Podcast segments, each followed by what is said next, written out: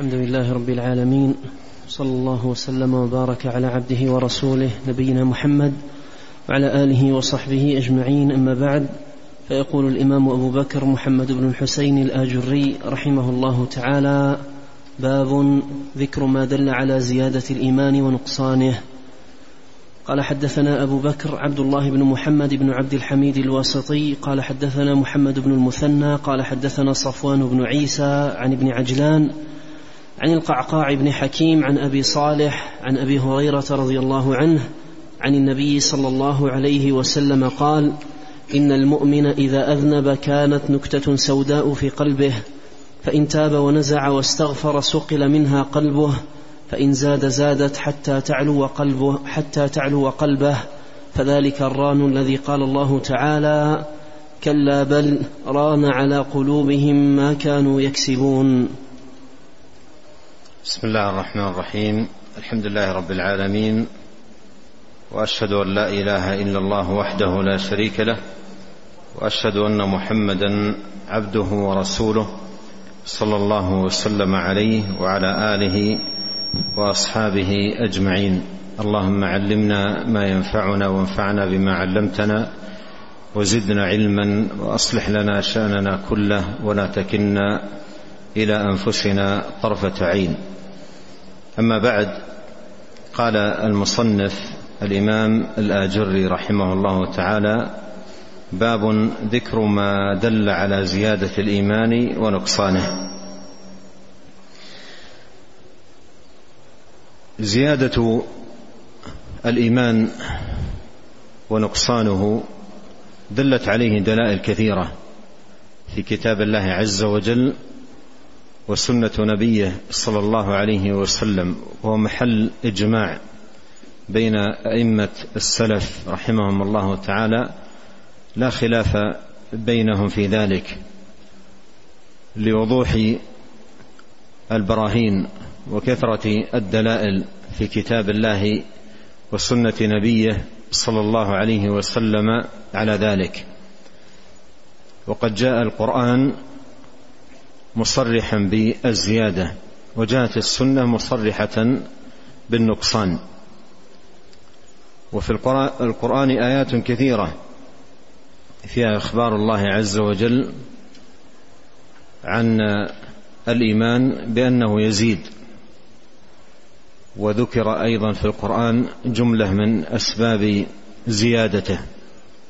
قال الله سبحانه وتعالى وإذا ما أنزلت سورة فمنهم من يقول أيكم زادته هذه إيمانا فأما الذين آمنوا فزادتهم إيمانا وهم يستبشرون قال الله سبحانه وتعالى إنما المؤمنون الذين إذا ذكر الله وجلت قلوبهم وإذا تليت عليهم آياته زادتهم إيمانا وعلى ربهم يتوكلون الذين يقيمون الصلاة ومما رزقناهم ينفقون أولئك هم المؤمنون حقا والايات في هذا المعنى كثيره والسنة جاءت مصرحة بالنقصان ناطقة به كقول النبي عليه الصلاة والسلام ما رأيت من ناقصات عقل ودين. وقوله عليه الصلاة والسلام وذلك أضعف الإيمان.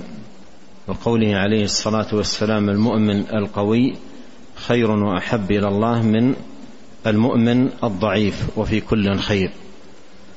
والمصنف رحمه الله تعالى ساق جملة من النصوص والآثار الدالة على زيادة الإيمان ونقصانه.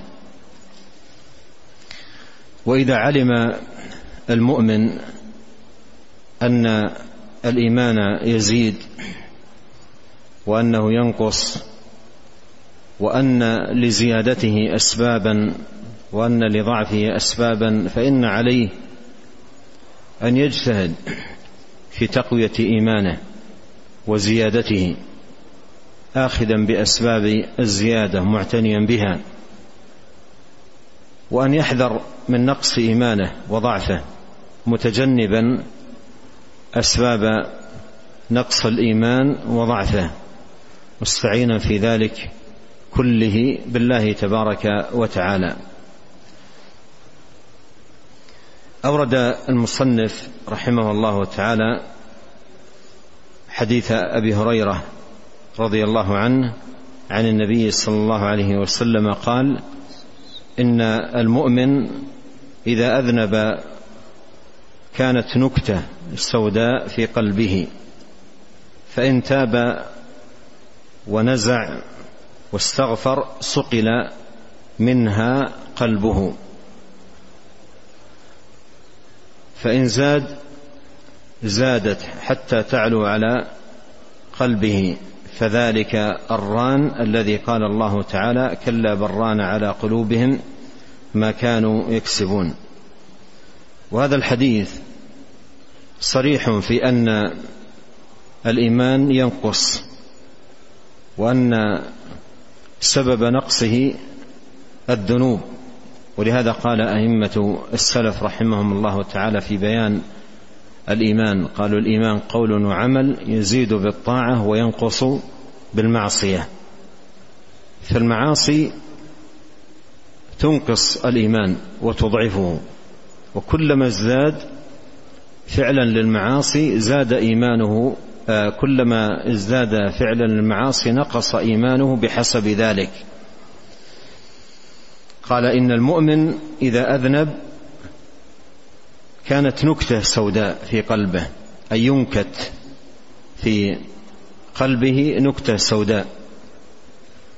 فإن ندم واستغفر تاب إلى الله سبحانه وتعالى من الذنب صقل القلب. أي أن هذه النكتة التي في قلبه تزال وصقل القلب أن يجلى ما علق به ويزال عنه ما علق به. فإذا أذنب العبد الذنب واستغفر وندم زالت هذه النكتة السوداء على قلبه. لكن والعياذ بالله إذا أذنب ولم يتب ثم أذنب ثم أذنب وهكذا استمر ذنبا تلو آخر فإن مع تزايد هذه الذنوب تعلو قلبه فذلك الران. تعلو قلبه أي تغطي قلبه. ويصبح كما جاء في الحديث الآخر لا يعرف معروفا ولا ينكر منكرا. قال وذلك الران كلا بران على قلوبهم ما كانوا يكسبون. ومعنى ران على قلوبهم أي غطى عليها. غطى عليها ومعنى ما كانوا يكسبون أي من الذنوب. نعم. قال رحمه الله تعالى وحدثنا أحمد بن يحيى الحلواني. قال حدثنا أحمد بن عبد الله بن يونس. قال حدثنا إسماعيل بن عياش. قال حدثني صفوان بن عمرو. عن عبد الله بن ربيعة الحضرمي عن أبي هريرة رضي الله عنه قال الإيمان يزداد وينقص. وأورد رحمه الله تعالى هذا الأثر عن أبي هريرة رضي الله عنه قال الإيمان يزداد وينقص. نعم. قال وحدثنا أيضا الحلواني قال حدثنا أحمد بن عبد الله بن يونس قال حدثنا إسماعيل بن عياش عن عبد الوهاب عن عبد الوهاب بن مجاهد عن أبيه عن ابن عباس وأبي هريرة رضي الله عنهم قالا الإيمان يزداد وينقص. هذا الأثر عن أبي هريرة رضي الله عنه وقد ساقه المصنف من طريقين لكن في إسناده ضعف. أما من حيث المعنى فهذا أمر مجمع عليه بين أهل السنة. لا خلاف بينهم في ذلك لكثرة الدلائل ووضوح الشواهد على ذلك في كتاب الله عز وجل وسنة نبيه صلوات الله وسلامه وبركاته عليه. نعم. قال رحمه الله تعالى وحدثنا أبو بكر بن عبد الحميد قال حدثنا محمد بن المثنى قال حدثنا محمد بن الفضل قال حدثنا حماد بن سلمة قال حدثنا أبو جعفر الخطمي عن جده عمير بن حبيب قال الإيمان يزيد وينقص قيل له وما زيادته ونقصانه؟ قال إذا ذكرنا الله عز وجل وحمدناه وخشين وخشيناه فذلك زيادته وإذا غفلنا وضيعنا فذلك نقصانه. ثم أورد رحمه الله تعالى هذا الأثر عن عمير بن حبيب الخطمي رضي الله عنه قال الإيمان يزيد وينقص. وهذا الصحابي رضي الله عنه أقدم من نقل عنه التصريح بهذا اللفظ الإيمان يزيد وينقص وإسناده إليه حسن وهو أقدم من نقل عنه التصريح بهذا اللفظ. جاء عن غير واحد من الصحابة ألفاظ مقاربة لكن التصريح بهذا اللفظ الإيمان يزيد وينقص والجمع بين هاتين اللفظتين يزيد وينقص في جملة واحدة أقدم من نقل عنه التصريح بذلك هو هذا الصحابي الجليل رضي الله عنه وأرضاه. وقد سئل قيل له ما زيادته وما نقصانه؟ أي بأي شيء يزيد وبأي شيء ينقص؟ وهذا السؤال ما زيادته وما نقصانه هو أهم سؤال ينبغي أن يطرح في هذا الباب. عندما يعرف المسلم أن الإيمان يزيد وينقص فإن أهم ما ينبغي عليه أن يعرف أسباب الزيادة ليفعلها وليعتني بها وأن يعرف أسباب النقص ليجتنبها محافظة على إيمانه. ولهذا لما سمع من عنده سمعه من عنده يقول الإيمان يزيد وينقص قال وما زيادته ونقصانه؟ فقال رضي الله عنه إذا ذكرنا الله وحمدناه وخشيناه فذلك زيادته أي أن الإيمان لزيادته أسباب. كلما كثرت زاد الإيمان. ومن ذلكم العناية بذكر الله. حمدا وتسبيحا وثناء على الله سبحانه وتعالى. وكذلك تلاوة لكتابه. وتلاوة القرآن من أعظم الذكر. والقرآن ذكر. هذا ذكر. و وهو من أعظم أسباب زيادة الإيمان. وإذا تليت عليهم آياته زادتهم إيمانا وهم يستبشرون. إذا ذكر الله وجلت قلوبهم وإذا تليت عليهم آياته, آياته زادتهم إيمانا وعلى ربهم يتوكلون. فالقرآن من أعظم الذكر لله ومن أعظم أسباب زيادة الإيمان. وكذلك خشية الله. إنما يخشى الله من عباده العلماء. ورأس العلم خشية الله. والعبد كلما ازداد خشية لله ازداد إقبالا على طاعة الله وبعدا عن معاصيه جل في علاه. كما قيل من كان بالله أعرف كان منه أخوف والعبادة أطلب وعن معصيته أبعد. قال رحمه الله وإذا غفلنا وضيعنا فذلك نقصانه أي أن الإيمان ينقص بالغفلة والإضاعة. الغفلة أي عن ذكر الله والإضاعة أي الأعمال التي يحصل بها زيادة الإيمان وقوته. وأفاد هذا الأثر عن هذا الصحابي رضي الله عنه أن الإيمان لزيادته أسباب ولنقصانه أسباب وأن الواجب على المسلم أن يعنى بمعرفة أسباب زيادة الإيمان وأن يعنى أيضا بمعرفة أسباب نقصانه. نعم. قال رحمه الله تعالى حدثنا جعفر بن محمد الصندلي قال حدثنا الفضل بن زياد قال حدثنا أبو عبد الله أحمد بن حنبل قال حدثنا الحسن بن موسى قال حدثنا حماد بن سلمة عن أبي جعفر الخطمي عن أبيه عن جده عمير بن حبيب رضي الله عنه قال الإيمان يزيد وينقص فقيل وما زيادته وما نقصانه؟ قال إذا ذكرنا الله وحمدناه وسبحناه فذلك زيادته. وإذا غفلنا وضيعنا ونسينا فذلك نقصانه. وأورد هذا الأثر عن هذا الصحابي وهو عمير بن حبيب الخطمي رضي الله عنه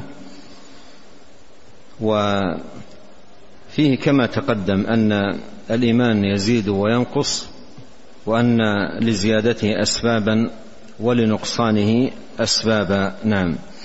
قال رحمه الله تعالى وحدثنا جعفر قال حدثنا الفضل قال حدثنا أحمد بن حنبل قال حدثنا يزيد بن هارون قال أخبرنا محمد بن طلحة عن زبيد عن ذر قال كان عمر بن الخطاب رضي الله عنه يقول لأصحابه هلموا نزداد إيمانا. فيذكرون الله تعالى. ثم أورد رحمه الله تعالى هذا الأثر عن عمر بن الخطاب رضي الله عنه أنه كان يقول لأصحابه هلموا أي تعالوا نزدد إيمانا. وهذا يدلنا على ما كان عليه الصحابة رضي الله عنهم من عناية بأمر الإيمان ورعاية لأمر زيادته ومحافظة على نمائه وقوته والأخذ بالأسباب التي من شأنها أن تقوي الإيمان. فكانوا يدعو بعضهم بعضا إلى مجالس الذكر وحلق العلم التي هي من أعظم أسباب زيادة الإيمان. قال كان يقول لأصحابه هلموا نزدد ايمانا. هلموا نزدد ايمانا. قال فيذكرون الله تعالى. معنى يذكرون الله أي يجلسون مجلس علم يذكرون الله بذكر آياته وتلاوة كلامه ومدارسة معانيه والتفكر في دلالاته والمذاكرة لشرعه وحدوده. هذا كله من ذكر الله. قد قال عليه الصلاة والسلام إذا مررتم برياض الجنة فارتعوا قالوا وما رياض الجنة؟ قال حلق الذكر. والمراد بحلق الذكر أي مجالس العلم التي آه، يعرف فيها بالرب المعبود وبحقوقه على العباد ووجوب تعظيمه وإقامة شرعه وطاعة أمره واتباع رسله عليهم صلوات الله وسلامه وهذا أعظم ما يكون به زيادة الإيمان. ولهذا من من أعظم ما ينبغي أن يعنى به المسلم في حياته المحافظة على مجالس العلم ولا سيما ما يعقد منها في بيوت الله. اجتمع قوم في بيت من بيوت الله يتلون كتاب الله ويتدارسونه بينهم إلا نزلت عليهم السكينة وغشيتهم الرحمة وحفتهم الملائكة وذكرهم الله في من عنده. نعم. قال رحمه الله تعالى وحدثنا جعفر قال حدثنا الفضل قال حدثنا أحمد قال حدثنا وكيع عن شريك عن هلال عن عبد الله بن عكيم قال سمعت عبد الله بن مسعود رضي الله عنه يقول يقول في دعائه اللهم زدني إيمانا ويقينا وفقها. وفي هذا الأثر هذه الدعوة تروى عن ابن مسعود رضي الله عنه أنه كان يقول في دعاء اللهم زدني إيمانا ويقينا وفقها. وهذا فيه أن أمر الإيمان بيد الله فهو الذي سبحانه وتعالى يمن به على من شاء من عباده وهو سبحانه وتعالى الذي يقويه في قلوب من شاء من عباده. وهو الذي يثبته سبحانه وتعالى في قلوب من شاء من عباده. يثبت الله الذين آمنوا بالقول الثابت في الحياة الدنيا وفي الآخرة. وقال الله سبحانه ولكن الله حبب إليكم الإيمان وزينه في قلوبكم وكره إليكم الكفر والفسوق والعصيان. أولئك هم الراشدون فضلا من الله ونعمة. وقال الله سبحانه وتعالى يمنون عليك أن أسلموا قل لا تمنوا علي إسلامكم بل الله يمن عليكم أن هداكم للإيمان إن كنتم صادقين. فالإيمان هبه الله ومنته على من شاء من عباده بل الله يزكي من يشاء فالأمر بيده.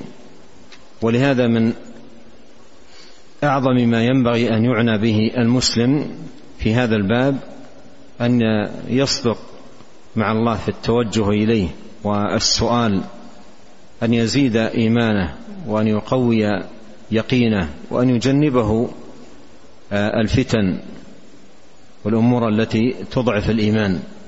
فكان رضي الله عنه يقول اللهم زدني ايمانا ويقينا وفقها. نعم. قال رحمه الله تعالى وحدثنا الفريابي قال حدثنا يعقوب بن حميد بن كاسب قال حدثنا عبد العزيز بن محمد الدروردي عن سهيل بن أبي صالح عن أبيه عن أبي هريرة رضي الله عنه أن النبي صلى الله عليه وسلم قال للنساء ما رأيت من ناقصات عقل ودين أغلب لألباب ذوي الرأي منكن. ثم أورد رحمه الله تعالى حديث أبي هريرة رضي الله عنه أن النبي صلى الله عليه وسلم قال للنساء ما رأيت من ناقصات عقل ودين أغلب لألباب ذوي الرأي منكن. الشاهد من الحديث قوله من ناقصات عقل ودين من ناقصات عقل ودين. وهذا الحديث جاء مصرحا بالنقصان ولهذا قال العلماء أما الزيادة فنطق بها القرآن وأما النقصان فنطقت به السنة إشارة إلى هذا الحديث. أما الزيادة فنطق بها القرآن أي في مثل قوله زادتهم ايمانا. وأما النقصان فنطق بها فنطقت بها السنة إشارة إلى قوله ما رايت من ناقصات عقل ودين. فهذا الحديث فيه نقصان الدين. فيه نقصان آه، الدين. ومن نقصان آه، الدين نقص العمل. من نقصان الدين نقص العمل. والمرأة آه، إذا حاضت فإنها لا تصلي ولا تصوم. وهذا نقص في آه، أعمال الإيمان مقارنة بالرجل الذي لا يتوقف في عن الصلاة والصيام والمرأة في كل شهر تتوقف قدر أسبوع أو نحوه. فمقارنة بالرجل هذا نقص من نقص من آه، الدين. هذا نقص من الدين لكنها نقص مأمورة به فلا تلام عليه لكنه نقص مقارنة بعمل آه، الرجل والنبي صلى الله عليه وسلم سماه نقصان سماه نقصانا. فالإيمان ينقص بترك العمل كما أنه ينقص بفعل الذنوب.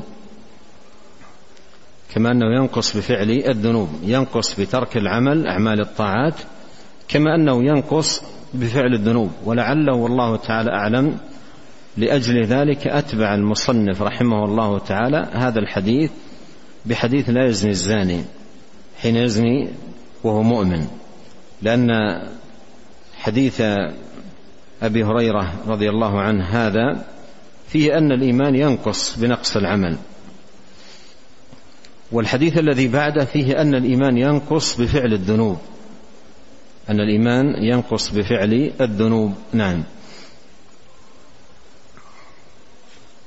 قال رحمه الله تعالى وحدثنا أبو بكر عبد الله بن محمد بن عبد الحميد الواسطي قال حدثنا محمد بن المثنى قال حدثنا محمد بن الفضل قال حدثنا حماد بن سلمة قال حدثنا هشام بن عروة عن عروة عن عائشة رضي الله تعالى عنها أن النبي صلى الله عليه وسلم قال لا يزني العبد حين يزني وهو مؤمن ولا يسرق حين يسرق وهو مؤمن.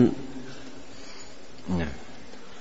قال حدثنا أبو شعيب عبد الله بن الحسن الحراني قال حدثنا علي بن الجعد قال أخبرنا شعبة قال حدثنا سفيان عن الأعمش عن ذكوان عن أبي هريرة رضي الله عنه عن النبي صلى الله عليه وسلم قال لا يسرق السارق حين يسرق وهو مؤمن ولا يشرب الخمر حين يشرب وهو مؤمن والتوبة معروضة بعد. نعم.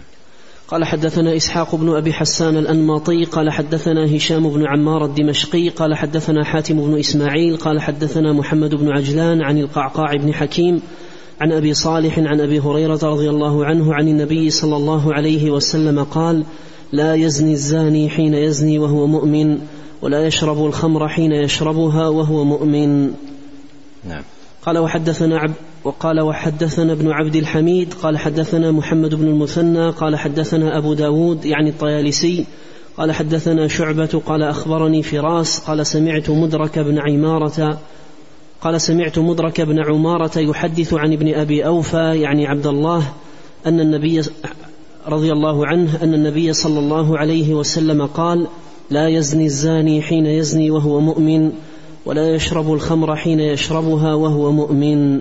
ثم أورد رحمه الله تعالى هذا الحديث حديث لا يزني الزاني حين يزني وهو مؤمن وساقه من حديث عائشة وأبي هريرة وابن أبي أوفى رضي الله عنهم وعن الصحابة أجمعين.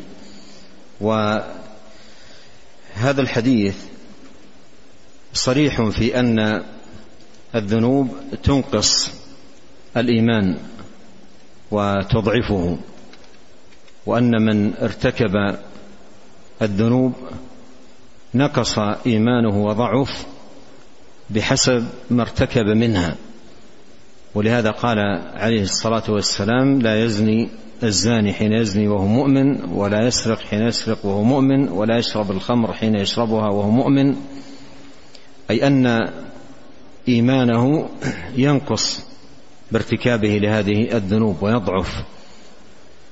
والنفي هنا للإيمان نفي لكمال الإيمان الواجب الذي يكون صاحبه عرضة للعقوبة وليس نفيا لأصل الإيمان كما تقوله الخوارج والمعتزلة وإنما النفي هنا نفي كمال الإيمان الواجب.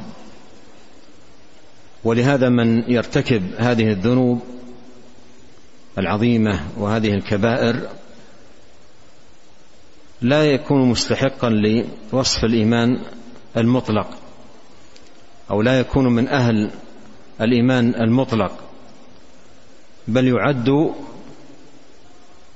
مؤمنا بإيمانه فاسقا بكبيرته. لا يكون من أهل الإيمان المطلق ولا أيضا يخرج من الدين بل يكون مؤمنا بإيمانه فاسقا بكبيرته. ولهذا يقال في في وصفه آه، مؤمن ناقص الإيمان أو مؤمن بإيمانه فاسق بكبيرته أو نحو ذلك من العبارات التي تؤدي هذا المعنى. ومن فوائد هذا الحديث أن ترك هذه المعاصي طاعة لله سبحانه وتعالى باب من أبواب زيادة الإيمان. فإن الإيمان كما أنه يزداد بفعل الطاعات فإنه كذلك يزداد بترك المعاصي والخطيئات من أجل الله وطاعة لله سبحانه وتعالى. ومقابل ذلك النقص كما تقدم الإيمان ينقص بترك العمل وفي الوقت نفسه ينقص بفعل الذنوب. الإيمان ينقص بترك العمل وينقص أيضا بفعل الذنوب وارتكابها. نعم.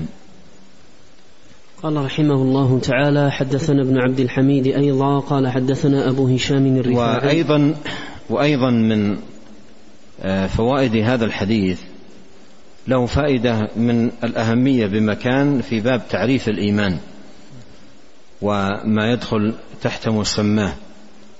فالإيمان آه، يدخل فيه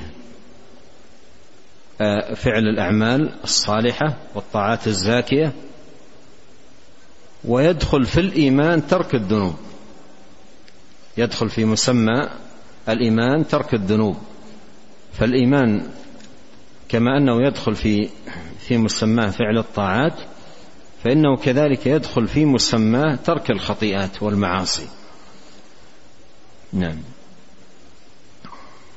قال رحمه الله تعالى حدثنا ابن عبد الحميد أيضا قال حدثنا أبو هشام الرفاعي قال حدثنا وهب بن جرير قال أخبرنا أبي عن فضيل بن يسار قال قيل لأبي جعفر في قول النبي صلى الله عليه وسلم لا يسرق السارق حين يسرق وهو مؤمن قال فدور دارة فقال هذا الإسلام ثم دور جوفها دارة فقال وهذا الإيمان محصور في الإسلام فإذا, فإذا سرق أو زنى خرج من الإيمان إلى الإسلام ولا يخرجه من الإسلام إلا الشرك.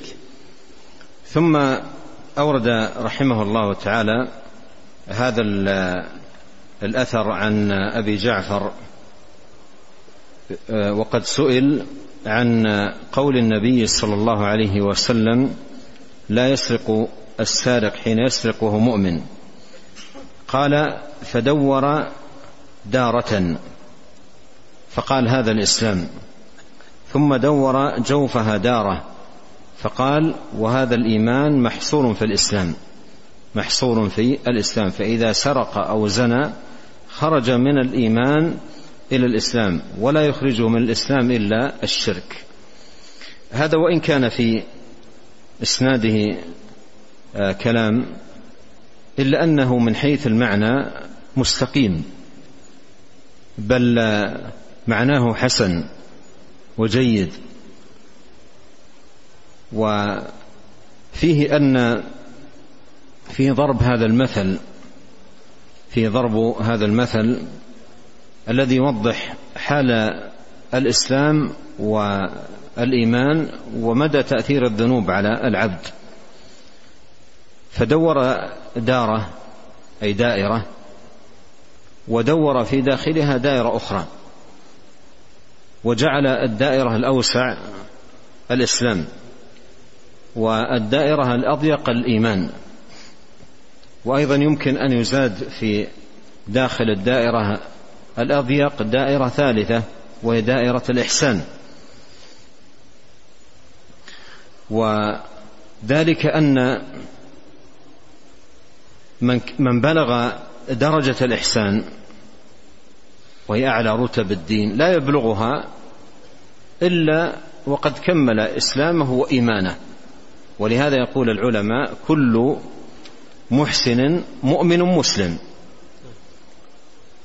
وليس كل مؤمن محسنا. لأن دائرة الإحسان هي أضيق هذه الدوائر. فلا فلا يبلغ العبد هذه الدرجة إلا أولا يكون بدخوله في الإسلام ثم إذا تمكن الإيمان في قلبه أصبح في دائرة الإيمان ثم إذا بلغ في العبادة مبلغا في الإتقان والإجادة أن يعبد الله كأنه يراه ارتقى إلى درجة الإحسان. ولهذا كل محسن مؤمن, مؤمن مسلم. وليس كل مسلم مؤمنا محسنا وليس أيضا كل مؤمن محسنا. وهذا المثل الذي ضربه أبو جعفر يوضح هذا المعنى. فدور دائرة قال هذا الإسلام ودور داخلها دائرة أضيق قال هذا الإيمان. فإذا دخل العبد الدين أول ما يكون دخوله للدين يكون ماذا؟ يكون مسلما. هذا أول ما يكون الدخول. فإذا أخذ يتقوى في معارف الدين وعلومه وعقائده وأصوله والمعرفة بالرب العظيم سبحانه وتعالى وتمكن الإيمان في قلبه حينئذ يرتقي للإيمان. اقرأ دليلا على ذلك. قول الله سبحانه وتعالى في سورة الحجرات قالت الأعراب آمنا قل لم تؤمنوا. ولكن قولوا أسلمنا ولما يدخل الإيمان في قلوبكم أي أن رتبة الإيمان أعلى فمن دخل في هذا الدين أول ما يكون دخوله في الإسلام. فإذا قوي إيمانا وعقيدة ويقينا ارتقى إلى درجة الإيمان. ثم إذا قوي أكثر وبلغ في العبادة آه، إتقانا وإجادة أن يعبد الله كأنه يراه فهذه رتبة الإحسان وهي تأتي بالمجاهدة. والذين جاهدوا فينا لنهدينهم سبلنا وإن الله لمع المحسنين. وفي هذا الأثر الرد على خوارج والمعتزلة الذين يستدلون بهذا الحديث حديث لا يزني الزاني حين يزني وهو مؤمن في إخراج مرتكب الكبيرة من الإيمان. في إخراج مرتكب الكبيرة من الإيمان. ففهموا من النفي في الحديث نفي أصل الإيمان. وهذا كلام باطل. هذا كلام باطل وقول فاسد. فالحديث لا يدل على ذلك. وإنما الحديث يدل على نقص الإيمان. ولهذا حسب هذا المثل آه، إذا سرق أو زنى خرج من الإيمان إلى الإسلام. خرج من الإيمان إلى الإسلام. بمعنى أنه بارتكابه للكبيرة لم يصبح من أهل الإيمان المطلق. لم يصبح من أهل الإيمان المطلق. ولا يصح أن يوصف بالإيمان إلا مقرونا بما يدل على عصيانه. ولهذا يقال مؤمن ناقص الإيمان مؤمن بإيمانه فاسق بكبيرته لا بد أن يقرن بشيء يدل على عصيانه وفسقه. فأصبح غير مستحق للإيمان المطلق وفي الوقت نفسه ليس خارجا من الدين لأن العبد لا يكفر بفعل المعصية.